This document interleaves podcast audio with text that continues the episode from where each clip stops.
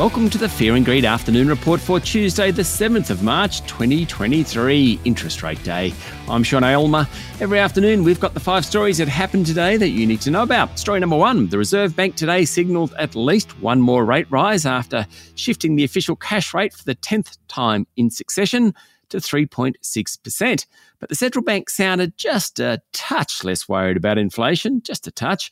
The announcement triggered a fall in the Aussie dollar. It's trading around 67 US cents. In the short term, exchange rates tend to move on interest rate expectations. So the drop in the Aussie suggests foreign exchange traders have downgraded rate rise expectations. Story number two, the local equity market responded immediately to the rates announcement. The S&P ASX 200 finished the day up half a percent to 7,365 points with a big jump occurring right after the 2:30 p.m. announcement from the Reserve Bank. Energy and consumer discretionary stocks did best while materials underperformed. Among the large caps, all the banks were higher with ANZ, Macquarie Group and Westpac rising more than 1%.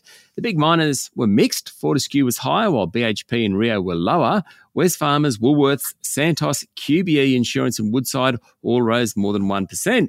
Now, Rio's fall came after it said it had been fined 15 million US dollars by the SEC relating to an alleged bribery scheme.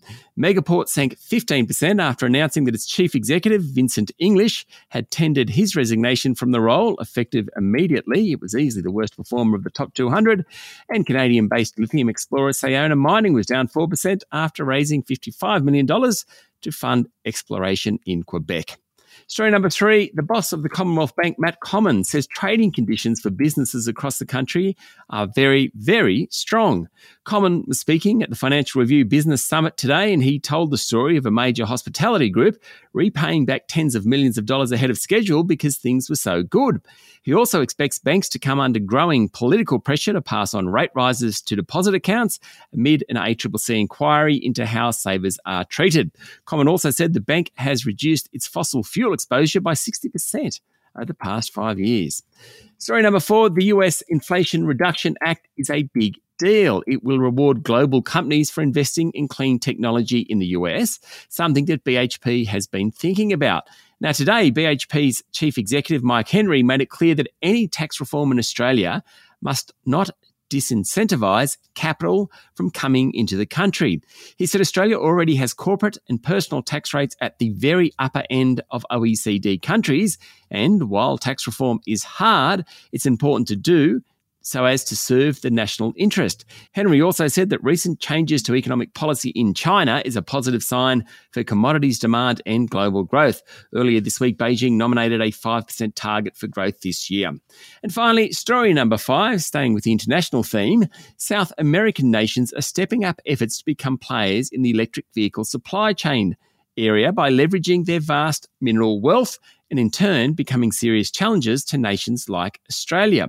Argentina, Chile, Bolivia, and Brazil plan to coordinate action on turning more of the region's mined lithium into battery chemicals, as well as moving into manufacturing of batteries and EVs, according to Argentinian officials. The drive across the key producing regions of South America reflects a growing global trend by resource rich nations to shift away from just supplying raw materials, but also developing high value activities. It's happening closer to home too. Indonesia has laid out its ambition to become a global battery hub for electric vehicles as demand for greener transport skyrockets. That's it for the afternoon report for Tuesday, the 7th of March, 2023. Don't forget to hit follow on the podcast and find Fear and Greed on LinkedIn, Instagram, Twitter, and Facebook. Join Michael Thompson and I tomorrow morning for the Fast Five by Fear and Greed, the top five business stories you need to know in just five minutes. I'm Sean Aylmer. Enjoy your evening.